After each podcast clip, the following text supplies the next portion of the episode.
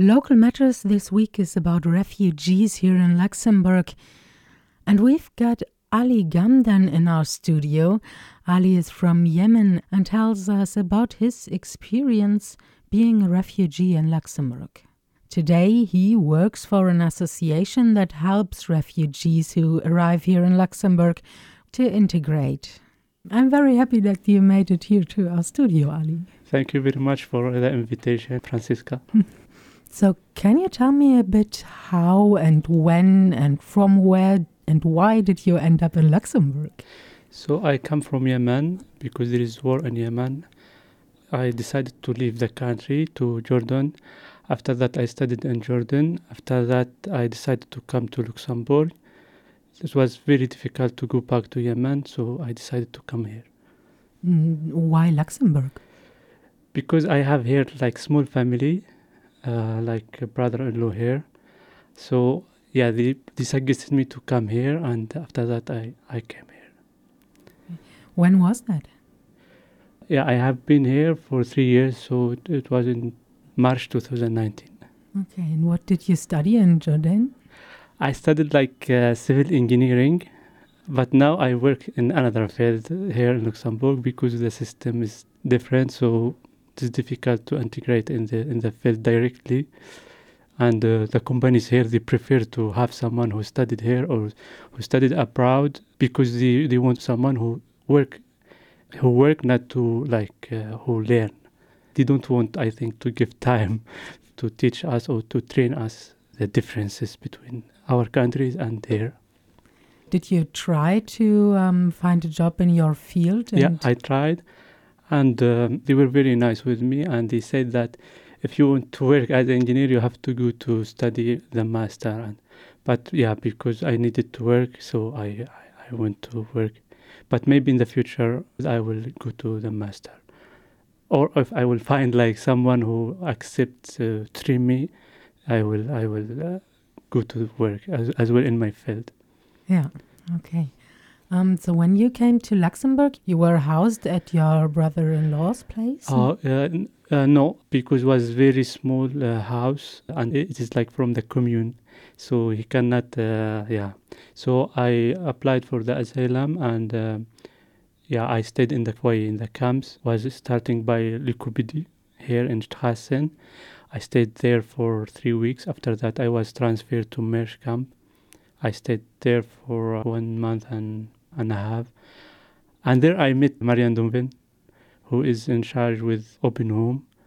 Yeah, she. I, I asked her if she could like uh, provide me like an accommodation with local people to integrate uh, well in the society. And uh, yeah, she accepted. She sent me to a friend here in Bonnevoie.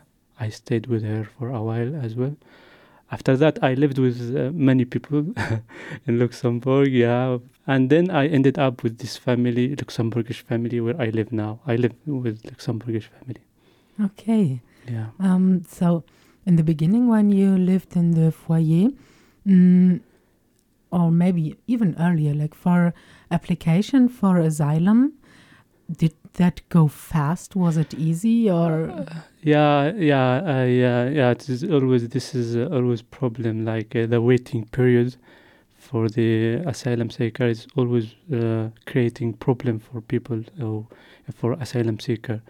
For me, it was like one year, I think. But for, there are like some nationalities, it, it takes long time. It takes sometimes two to three years. I'm sorry to say that, but there are like different treatments. There are people who receive paper in two, three weeks, and there are people who receive paper in six months to one year, and there are people who wait for two to three years uh, for paper. And after that, these people who wait for two to three years, they receive negative decision, unfortunately. Yeah. The most of them. And probably they have been here a long time without any legal status, right? Yeah, that's uh, that's sad.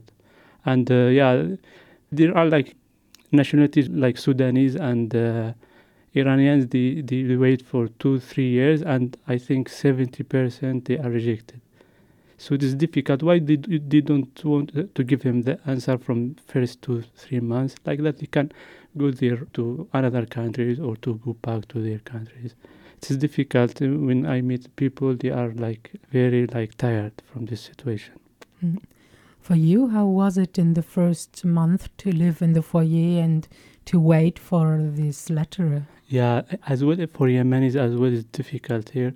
There are Yemenis who were accepted by the government, but also there are Yemenis who are rejected unfortunately. So uh, when we see the other nationalities who have like green signs in Luxembourg, they have some of them they have the same cases of Yemenis who came from other countries like Saudi Arabia, and these people they are accepted, and Yemenis people they are rejected. Like uh, double standard. I don't want to say it, but it's like that. So yeah, I lived in the foyer and was was good. I mean, the, the government they give all things like all needs I am so so happy to be in Luxembourg. And but I mean, I I need to speak about the others. If I speak about myself, I will tell you I am so happy and uh, everything is okay. But I'm talking about other people, and they told me you have to talk in these things. You have to talk in these things. That's why I'm talking this day. yeah. Okay, um, but I imagine that it's uh, still kind of stressful to. Um, to do this application and to wait and yeah. without knowing what is the yeah that's result. why i would say i forget to say yeah that's why i said uh, i i uh, started mentioning the yemeni situation here and yeah i was stressed because i don't know i i meet people here yemeni people who are rejected so i was nervous oh maybe i will wait here for one two years after that i will be rejected so i was very stressed. So the the situation when you don't know that if, especially if, if you are from these nationalities who are who are rejected until you prove the opposite yeah it's very difficult. Because I, for me i always say that there are two type of nationalities. There are nationalities who are accepted who have green signs here in europe and luxembourg and you have like nationalities who are rejected until they give papers to prove that you are in Congress or something like that. So yeah, it's very difficult, like to live in camps and to wait for one year to uh, two years and uh, maybe finally you will get a negative decision from the immigration department. How is the ambience in these foyers? Like what do you do all day and um, how do you live like um, with others together? Are there fights are there is everybody happy or yeah, the situation in in camps is always like um, there is nothing. I always meet people, meet people, and when I was in the foyer, nothing to do. Like you, you, you stay in the foyer, like eating and uh, sleeping and doing nothing. So I mean, if we like try to find solution for these people, like why I like the government pay food for people and they don't like at least open doors for them, like even volunteering works because I, I tried to, to volunteer when I was like asylum seeker. I didn't find this opportunity. I go to some places. They told me if you want to, to work as volunteer, you have to speak even language. So I said even I I want to work like even uh, carry something or uh, to to give something for the, this country who accepted me. But unfortunately, I didn't find it even like uh, volunteering work. So I I mean we have to open doors for people because they are staying in the foyer doing nothing and that's create problems for them mentality and yeah. Did you have the possibility to learn the languages while you were there?